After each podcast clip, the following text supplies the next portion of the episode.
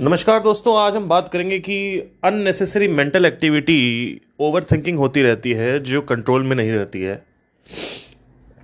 How to stop that thing और इस podcast के बाद आपको एक क्लियर आंसर मिल जाएगा कि कैसे इस चीज़ को स्टॉप करें। तो लेट्स बिगिन आज से कुछ छः सात साल पहले की बात है, मेरा माइंड जो था वो बहुत ज़्यादा रेस्टलेस था। बहुत। ट्वेंटी टू की एज में अकेलापन तो था ही। घर वाले मेरे बिज़ी रहते थे। गर्लफ्रेंड्स का सहारा नहीं होता था बिकॉज़ आप तो जानते ही हैं कि सच्चा प्यार मिलना आज की दुनिया में बहुत मुश्किल है। और मिल भी गया तो कई लोगों को लगता है कि ज़िंदगी सवर गई बट ये बहुत बड़ी गलत फहमी होती है।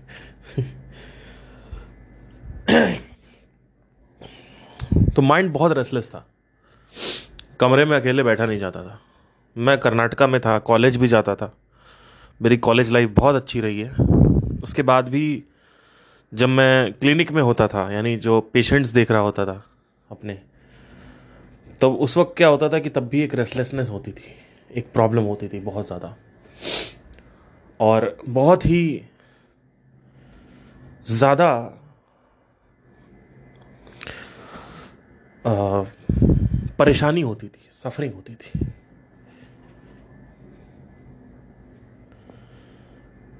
ओवर थिंकिंग तो रीज़न था ही। उससे बड़ा रीज़न था अकेलापन। बट उससे अगर सेकेंडरी में देखा जाए सेकेंड श्रेणी में that is over thinking because of unnecessary thoughts और जब मैंने साधना की यात्रा स्टार्ट करी तेईस की उम्र में within one to two months मेरे अंदर जो ड्रास्टिक चेंज आया, वो बहुत ज़्यादा खतरनाक था। बहुत ज़्यादा इंटेंस था। ज़मीन आसमान का फ़र्क था। एक जगह ध्यान टिकना तो दूर, ध्यान भागता था। इधर से उधर उधर से उधर। तो मैं रोज़ सुबह हनुमान चालीसा पढ़ के जाता था, अपने कॉलेज में। सुबह मैं उठता था छः बजे। बाथरूम में जाता था, वहाँ पे थ्री इडियट्स की तरह, आपने देखा होगा, बहुत सारे बाथरूम होते हैं तो सब बुकड रहते थे। चार बाथरूम थे, चार वॉशरूम थे सामने। तो टॉयलेट्स थे चार और टॉयलेट्स के सामने चार वॉशरूम थे तो वो बुकड रहते थे। तो इधर वाला जो कॉरिडोर था, वो सबके लिए होता था तो हम लोग को खड़े रहना पड़ता था लाइन में। और फिर टॉयलेट किया, फिर अपना बाथरूम में गए। कई बार ऐसा देखा था, कई लोग हिला के चले जाते थे तो वहाँ पे सीमेंट पड़ा रहता था। तो क्या करें अब? कुछ लोग होते थे ऐसे। तो ब्रश व्रश किया, फटाफट गए कॉलेज सात बजे, सवा सात बजे। एंड सवा सात के आसपास हम पौने आठ बजे हमें डाइसेक्शन हॉल पहुँचना होता था। अब डाइसेक्शन हॉल क्या है कि वहाँ पे बेसिकली जो कैडवर्स हैं, यानी जो लाशें हैं, उनके भाग होते हैं पार्ट्स होते हैं तो उस पर स्टडी होती थी। तो हम, क्योंकि हम पैरामेडिकल बैकग्राउंड से हैं तो हमें लाइव बॉडी का डिसेक्शन नहीं दिखाया जाता है। तो हमारे पास क्या होता है फॉर्मलिन में, जो लोग मेडिकल बैकग्राउंड से जानते होंगे फॉर्मलिन में बॉडी पार्ट्स कंसीव करके रखा जाता है। वो बेसिकली निकाल के दिखाए जाते हैं बॉडी पार्ट्स तो वो जो बॉडी पार्ट्स होते हैं दस दस साल छः छः सात सात साल पुराने होते हैं पंद्रह पंद्रह साल। तो पौने आठ बजे के हमें वहाँ पहुँचना होता था। तो शुरू में जब हम लोग गए थे तो बहुत दिक्कतें हुई। एक महीने तो बहुत ज़्यादा दिक्कत मतलब देख के दिमाग ख़राब हो जाता था कि एक तो फॉर्मलिन इतना होता था उसकी महक समझ लीजिए कि आप ये समझ लीजिए कि आ, बहुत मतलब उसकी जो महक होती है ना उसको उस उससे यूज़ टू होने के लिए टाइम लगता है। इट्स लाइक वेरी इंटेंस तो तो क्या हुआ कि आ, हम बिना नाश्ता करके सीधा डायसेक्शन हॉल में जाते थे शुरू में। अब वहाँ पे क्या होता था कि कैडेवर वगैरह दिखाए जाते थे नर्व्स आर्टरीज ये सब दिखाए जाते थे, जो भी था। वो एक घंटे क्लास होती थी, फिर हमें अपना क्लिनिक पे भागना होता था। क्लिनिक पे जाते थे हम अपना, वहाँ पे पेशेंट देखते थे। बीच में हमें टाइम मिलता था दस दस मिनट का हर एक क्लास के बीच में। तो शुरू सुबह सुबह तो हम नाश्ता वाश्ता कर लेते थे। और उस वक्त मैं जिम विम नहीं जाता था। 2014 से लेकर 18 तक मैं जिम नहीं गया था। फिर 18 में मैंने जिम ज्वाइन किया था। अब ये सब मैं इसलिए बता रहा हूँ क्योंकि रोज़मर्रा की ज़िंदगी मेरी भी थी, सबकी होती है। लेकिन ये सब कुछ होने के बावजूद भी, सोचिए, कॉलेज लाइफ होने के बावजूद भी, एक अंदर से बेचैनी थी, इंटेंसिटी थी बहुत ज़्यादा, रेस्टलेसनेस था। एक वॉइड था। तो जब साधना स्टार्ट किया हमने ऑलमोस्ट जब मैंने साधना स्टार्ट किया, तेईस की उम्र में स्टार्ट किया था तो शुरू के एक दो महीने में ही काफ़ी फ़र्क दिखने लगा। और वो फ़र्क छोटा मोटा नहीं था, वो बहुत बड़ा फ़र्क था। रोज़ मेरे अंदर कुछ चेंजेस हो रहे थे। जब नई नई साधना चालू करी थी। रोज़ कभी बैठे तो एकदम से पूरे कमरे में अंधेरा है, लेकिन अंदर प्रकाश है। ऊपर की तरफ़ से प्रकाश आ रहा है। तो उसमें दिमाग खराब हो जाए।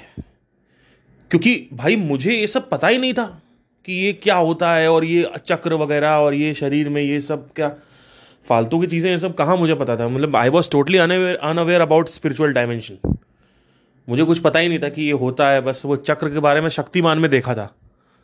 तो जब पहली बार मैंने कुंडलिनी की फ़ोटो देखी, चक्र की फ़ोटो देखी, सातों चक्रों की। तो मुझे तुरंत शक्तिमान की याद आ गई, क्योंकि वहीं देखा था हमने चक्रों को। तो रोज़ कुछ चेंज हुए। एक दिन की बात है कि मुझे, मैं साधना करा, मेरा ऑलमोस्ट आधे घंटे की साधना थी, क्योंकि बॉडी में परिवर्तन होते हैं। प्राण में, शरीर में और भौतिक शरीर में बहुत तगड़े परिवर्तन होते हैं। तो शुरू के दस दिन जो होते हैं, उसमें कुछ थोड़े बहुत चेंज लगते हैं, लेकिन पंद्रहवें दिन, बीसवें दिन से बहुत ज़्यादा चेंजेस लगने लगते हैं। तो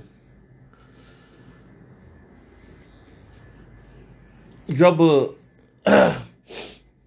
मैंने, मैं बैठा और एक दिन की बात है, साधना किया तो जैसा कि मैंने बताया, रोज़ कुछ नया होता था तो उस दिन क्या हुआ कि मैं निकला और बस मेरा मन कर रहा था कि मैं ऑटो ऑटो को पकड़ूं और ऑटो उठा दूँ पीछे से। ट्रक पकड़ूं, ट्रक उठा दूँ। मतलब मेरा एनर्जी लेवल इतना ज़्यादा था, मैं अपने भाई को कॉल किया। मैंने कहा, भाई, ऐसा ऐसा हो रहा है, ये दिमाग खराब हो रहा है। फिर एक दिन की बात है, मैं लाइब्रेरी में बैठा हुआ था। This is an this is in two thousand sixteen and और सेवनटीन का बिगनिंग सिक्सटीन का ही है शायद। लाइब्रेरी में मेरा फोर्थ फ्लोर पे एक पीछे स्पेस होता था स्टेयर्स के पास। वहाँ पे मैं अपने एयर एयर प्लग्स लेके जाता था। और वहाँ पे बैठ के मेडिटेशन करता था। उस वक्त मेरे हाथ, मेरे आँखों में ब्लाइंड फोल्ड नहीं होता था। जो लोग मेडिटेशन बिना ब्लाइंड फोल्ड के करते हैं, उनको मैं बताना चाहता हूँ ब्लाइंड फोल्ड ज़रूरी होता है। ब्लाइंड फोल्ड की जगह आप मास्क भी यूज़ कर सकते हो, काला मास्क। तो वो क्या करेगा, आपके विजन को ब्लॉक कर देगा। विजन ब्लॉक करना बहुत ज़रूरी है, साधना करने में। तो लाइब्रेरी में बैठा और मैंने अपना लगाया। अब मैं कम से कम तीन चार महीने से साधना कर रहा था। और रोज़ कुछ मतलब रोज़ कुछ रोज़ कुछ रोज़ कुछ रोज़ कुछ मतलब हर तीन दिन में कुछ, हर तीन दिन, दो दिन, तीन दिन में कुछ। मतलब ऐसा होता था कि कुछ नया कुछ नया, कुछ भी हो रहा है, कुछ भी हो रहा है। मतलब अलग अलग एक बार मैं बैठा हुआ था और मैं सब पे प्यार आ रहा है मुझे। मतलब कुत्ता देख रहा हूँ, कुत्ते पे प्यार आ रहा है। और पेड़ को देख रहा हूँ। एक बार मैं आसपास देखा, कोई नहीं, और पेड़ को जाके हक कर लिया। और पाँच मिनट तक मैं हक करता रहा। एक आदमी आ गया मेरे पीछे खड़ा हो गया भाई पागल वागल हो गया है क्या? लड़की वड़की नहीं मिली तेरे को? तो मैं क्या करूँ? अब ये सब बातें सुनने में बहुत विचित्र लगेंगी, लेकिन जो गया है उसको शायद पता हो मालूम। तो एक मेरा दोस्त था, बहुत पकाता था वो। तो हम लोग चरका कैंटीन में बैठे हुए थे। और वहाँ पे पार्ले जी खा रहा था, और वो बोलता जा रहा, बोलता जा रहा, और मैं उसको सुनता जा रहा, सुनता जा रहा। मैं घंटा, डेढ़ घंटा उस आदमी को बैठ के सुनता रहा, वो आदमी पागल हो गया। उस आदमी की बातें खत्म हो गई, लेकिन मेरा ध्यान नहीं भटका। तो ध्यान भी टिक रहा था ऐसी ऐसी चीज़ों में जिसमें आपका इंटरेस्ट नहीं है। साथ ही साथ सब पे प्यार आ रहा था, रोज कुछ नया हो रहा था। तो एक दिन मैं लाइब्रेरी में बैठा हुआ था फोर्थ फ्लोर की बात है। मेरे वहाँ पे स्पेस होता था। वहीं पे कंप्यूटर में मैं महेश, महेश्वरी जी का वो देखता था। और एकदम से जैसे मैं देखता था, मुझे अंदर से साधना करने का मन करे और मैं किताब बंद करूँ और उसके बाद सीधा जाऊँ स्टेयर्स के कॉर्नर पर बैठ जाऊँ। अब लाइब्रेरी जाते क्यों थे हम लोग? मेरे सब्जेक्ट्स थे एनाटमी फिजियोलॉजी या फार्माकोलॉजी माइक्रोबायोलॉजी ये सब सब्जेक्ट बायोकेमिस्ट्री जनरल साइकोलॉजी ये सब सब्जेक्ट्स थे हमारे। तो ये जो सब्जेक्ट हम पढ़ते थे वहाँ पे जाके हमें पूरे दिन पढ़ते ही रहना पड़ता था। क्योंकि वो एक ऐसा काम है ना कि मतलब मेडिकल लाइन ऐसी लाइन है कि आपको दिन में तीन चार घंटे पढ़ना ही पढ़ना है। नहीं तो काम लग गया आपका। तो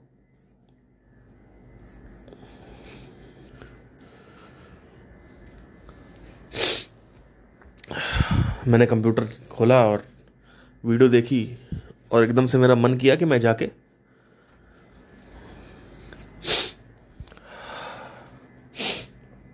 जाके वहाँ पे बैठूं। और मैं बैठ गया। और जब मैं बैठा तो कुछ ऐसा हुआ जिसकी कोई हद नहीं थी। पहली बार ऐसा कुछ नया हुआ था अगेन मैं बैठा, आँखें बंद करी और मैं खो गया। मतलब ओवर थिंकिंग छोड़ो थिंकिंग भी नहीं थी। और थॉट छोड़ो थॉट का बाप भी नहीं था। थॉट का बेटा भी नहीं था। कुछ था ही नहीं। There is no absolute pitch black and nothingness that's it मतलब पहली बार ऐसा हुआ कि मेरे थॉट आ रहे थे, पर हर पाँच मिनट में एक या दो थॉट आ रहे थे। मतलब आप सोच सकते हो क्या स्टेट होगी उस वक्त। अच्छा लगता है ये सब चीज़ें शुरू शुरू में। फिर धीरे धीरे क्या हुआ, मैंने देखा कि मैं ऊपर उठ रहा हूँ। और मुझे ऐसा एहसास हुआ कि मैं हवा में हूँ। तो मैंने मैं पहले तो विश्वास नहीं किया मैंने कहा हो क्या रहा है? फिर जैसे मैंने मैंने एकदम से आँख खोल दी अपनी। तो देखा मैं कोई हवा हवा में नहीं हूँ। लेकिन फिर मैं आँख बंद करूँ और फिर दस मिनट बाद फिर वही चालू हो जाए। मैं सोच रहा था कि यह साला ऐसा तो नहीं है कि मैं आ, मतलब मैं कुछ आ, मतलब कुछ कुछ गलत हो रहा है यार कुछ गलत कुछ तो ऊपर उठने की कुछ ऐसा एहसास हो कि कुछ ऊपर उठ रहा है। ठीक है, ये सब चीज़ें होती थी। और आँखें खोलो तो शरीर नीचे का नीचे ही। फिर धीरे धीरे क्या हुआ? एक दिन की बात है, मैं हॉस्टल में बैठ के अपने मेडिटेशन कर रहा था, और पता नहीं क्या हुआ। मैं बैठा, और वहाँ पे मैं आँखें बंद किया। पंद्रह मिनट बाद की बात है। मुझे ऐसा लग रहा था कि बॉडी है ही नहीं। मतलब अभी जैसे आप बैठते हो तो आपको बॉडी का फील आता है कि there is a body there is a body like you are you वो वो भार आता है. That that weight is there पर आप देखोगे कि बॉडी है ही नहीं. बॉडी खत्म हो गया. ऐसा लग रहा है कि मैं बिना बॉडी के बैठा हुआ फिर आँखें खोला तो बॉडी थी. तो ये सब चीज़ें होती थी. अब उस वक्त मेरी एक लड़की थी, उससे बात होती थी. अब मैं उसको सब बताता था कि देख मेरे साथ ये वो यकीन ही ना करे. वो कह रही, तुम पागल हो चुके हो. कोई यकीन नहीं करता था, मेरा भाई भी यकीन नहीं करता था। और अगर करते भी थे तो they were not interested simply they were not interested like they, मेरा एक कजिन भाई था, उसको गर्लफ्रेंड बनानी थी। मैंने कहा, तुम लोग साले इसी में मरते रहोगे पूरी ज़िंदगी। है ना? वो उसको उसको मतलब देवर ऑल टोटली मतलब मेरी जो गर्लफ्रेंड थी, मैं उसको भी बताता था। तो कहती थी हाँ मेरे पिताजी के एक गुरु थे, उनके साथ भी ये होता था। और बस दैट्स इट और फिर वही गाली गलौज और मारपीट, वही सब दुनियादारी। तो मुझे मुझे एक चीज़ समझ नहीं आती थी शुरू में। मुझे लगता था सब लोग इंटरेस्टेड होंगे अगर ये जानेंगे तो। शुरू के दो तीन साल, एक दो साल मुझे दो तीन साल ऐसा लगा कि सब लोग इंटर एक बार अगर सबको पता चल गया ना तो सब लोग इंटरेस्टेड हो जाएँगे। एक बात की बात है, महेश्वरी जी का वीडियो देख रहा था मैं। फोर्थ फ्लोर पे ही बैठा हुआ था, अपने लाइब्रेरी में। और पीछे मेरी एक जूनियर थी, उसका नाम रिम्पल था। मैंने उसको बोला, मैंने इधर आ। मैंने हेडफोन लगवाया, क्योंकि हम लोग ऐसे नहीं सुन सकते। हेडफोन लगाना होता है सीपीयू में। और उसको बैठाया। मुझे लगा कि उसको पागल हो जाएगी वो सुन के। क्योंकि करेज करके कोई सेशन है संदीप महेश्वरी का, मैं वो देख रहा था। करेज था या फिर पावर ऑफ़ चॉइस था, वो देख रहा था। उस वक्त उनके सेशन ना खड़े वाले आते थे। मतलब they he was doing the sessions Ahmedabad, Mumbai, Bangalore, और ये दिल्ली, और ये सब जो he was going on the tour so he was on a tour तो उस वक्त वो सेशन आते दो हज़ार सोलह की बात है।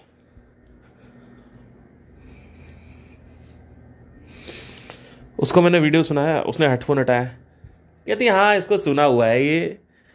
इसमें क्या है? तो ये जो बता रहा है, इसमें क्या है? कुछ नहीं है, चली गई। मैं चौबीस घंटे तक शौक में रहा। मैंने कहा, इतनी खतरनाक चीज़ आदमी कोई कैसे मतलब कर सकता है नहीं एनीवे तो वक्त बीतता गया, समय बीतता गया। धीरे धीरे मुझे एहसास हुआ कि हर एक इंटरेस्ट एरिया का टारगेट सेगमेंट होता है। सिंगिंग का अलग टारगेट सेगमेंट है I S I P S का अलग टारगेट सेगमेंट है। वैसे स्पिरिचुअलिटी का भी अपना अलग टारगेट सेगमेंट है। ऑल दो स्पिरिचुअलिटी सबको करनी है, जैसे खाना सभी खाते हैं, वैसे स्पिरिचुअलिटी भी सबको करनी होती है। लेकिन करता एक्चुअली में वास्तविकता यह है कि कोई करता नहीं है। ठीक है? तो ये चक्कर था सारा का सारा। तो मेडिटेशन जब आप करते हो, अब मेडिटेशन का मतलब क्या है? पहले समझना ज़रूरी है। मेडिटेशन का मतलब है पेइंग अटेंशन कई घोचू लोग ये बोलते हैं मेडिटेशन का मतलब ये है कि किसी भी प्रॉब्लम का हल निकालो। ऐसा कुछ नहीं है। अगर आप चिड़िया की आवाज़ पर पेइंग अटेंशन दे रहे हो you are paying attention on चिड़िया की आवाज़ दैट इज़ ऑल्सो मेडिटेशन चिड़िया की आवाज़ पे अटेंशन दे रहे हो और मन में थॉट्स आ रहे हैं और आप ये जान रहे हो कि मन में थॉट्स आ रहे हैं तो you are paying attention on चिड़िया बट प्राइमरी आपका फोकस ये कि मन में क्या चल रहा है तो आपका दोनों तरफ़ अटेंशन है right now you have over thinking but you are not aware about it so awareness it's all about awareness so awareness about sound of silence awareness about observing the thoughts awareness about the feelings awareness about the mental state of mind or the state of mind that is meditation anything which you are paying attention or aware about is meditation अब ध्यान दीजिएगा कि बहुत बड़ी बात बोलने जा रहा हूँ, थोड़ा सा अपने ध्यान को बढ़ा लीजिए। ज्ञान से मन को कोई मतलब नहीं है। मन हमारा ज्ञान से शांत नहीं होता है। ये बहुत समझना ज़रूरी है। अब ज्ञान तीन प्रकार के होते हैं।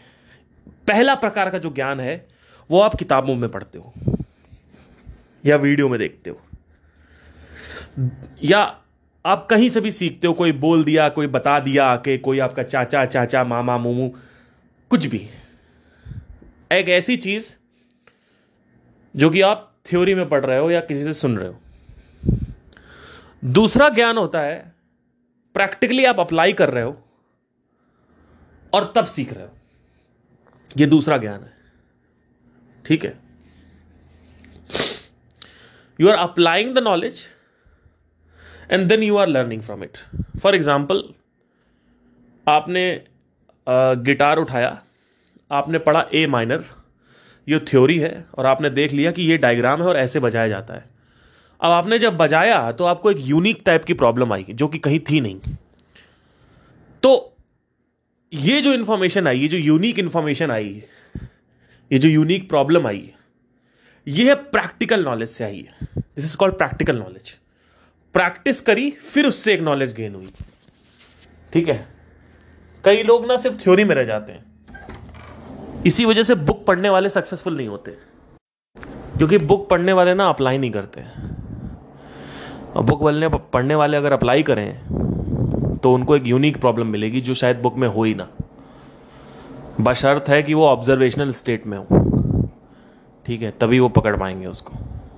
तीसरे प्रकार की जो नॉलेज होती है वो होती है इंटरनल माइंड में आपने कुछ ऑब्ज़र्व किया और उसका बाहर से कोई लिंक नहीं है मतलब बाहरी दुनिया से। वो आपने अंदर अपने माइंड में ही देखा और नई चीज़ पकड़ी। जैसे आपने ये देखा कि इंद्रियों को ज़्यादा स्टिमुलेट करने से गुस्सा आता है। तो ये आपने देखा अपने मन के भीतर। फिर आपने देखा कि आपका ब्रेकअप हुआ है और आपने अपने मन में झाँक के देखा कि मुझे प्रॉब्लम इस वजह से नहीं हो रही है कि वो मुझे छोड़ के चली गई है। मुझे प्रॉब्लम इस वजह से हो रही है कि वो किसी और के साथ है। उसको पिक्चराइज कर रहा हूँ, उसको इमेजिन कर रहा हूँ कि वो किसी और के साथ सो रही है, किसी और को किस कर रही है। ये प्रॉब्लम है। तो ये आपने कहाँ से अचीव किया इस इस नॉलेज को? या आपने अंदर मन में झाँक के देखा। तो observing inside the mind gives you immense knowledge about the mind this is not learn from outside this is learn from inside to inside अभी ये आउटसाइड टू इनसाइड है ठीक है? और इस नॉलेज को मैं शेयर कर रहा हूँ आपसे तो ये इनसाइड टू आउटसाइड हो गया। मतलब अंदर देख के बाहर बता रहा हूँ।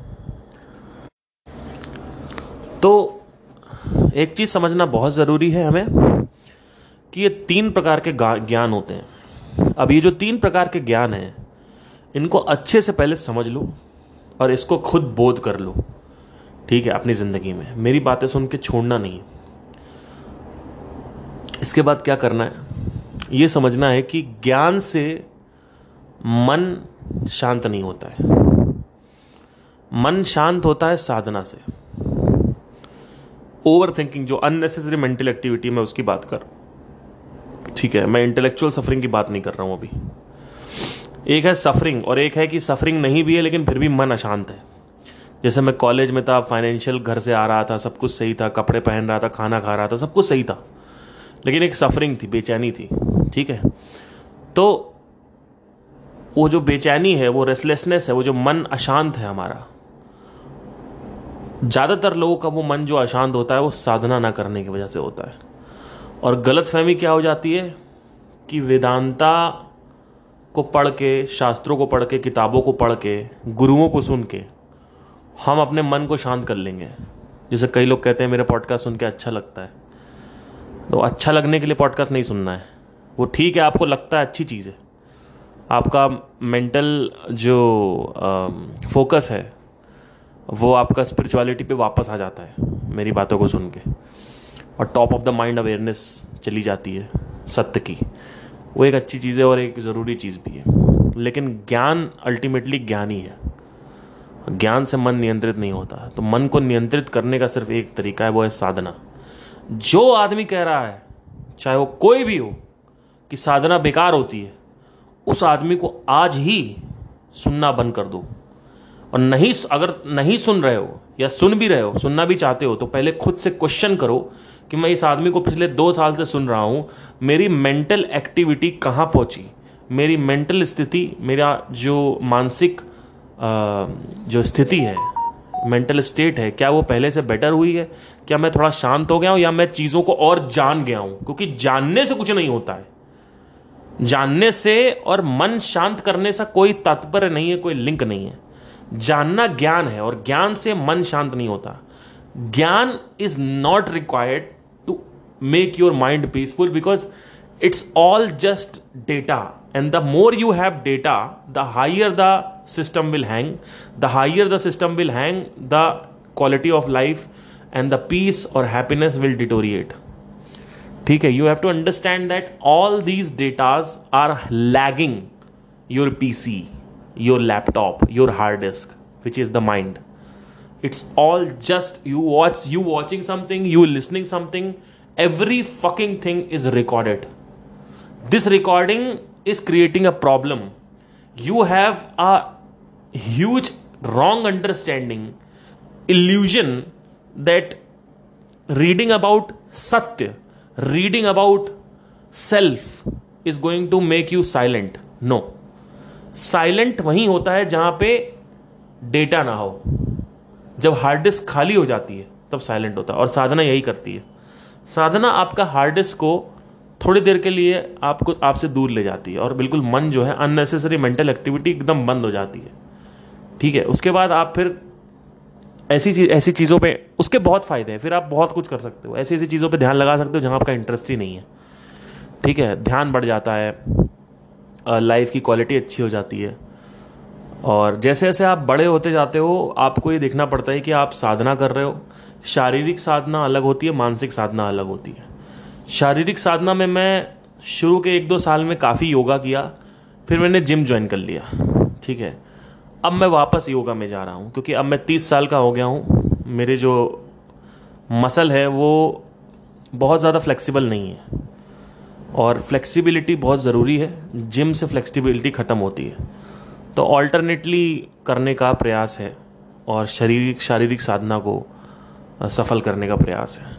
मानसिक साधना के लिए मेडिटेशन करना है, अंधेरे में बैठना है, पट्टी लगानी है और चुपचाप अंदर अंधेरे में बैठे रहो और सिंपल अनहद नाद को सुनते रहो। धीरे धीरे जैसे जैसे सुनते जाओगे, मन शांत होता जाएगा। फिर आप देखोगे कि आप डिज़ायर कुछ हासिल करना चाहते हो, उसकी वजह से आपका मन अशांत हो रहा है। तो वो that is a different concept all together so मन अशांत बहुत कारणों से होता है। ज़्यादातर लोगों में शुरू में the first step in spirituality is making your unnecessary over thinking stop that is the problem right now I hope आपको समझ में आया हो। Thank you guys have a nice day take care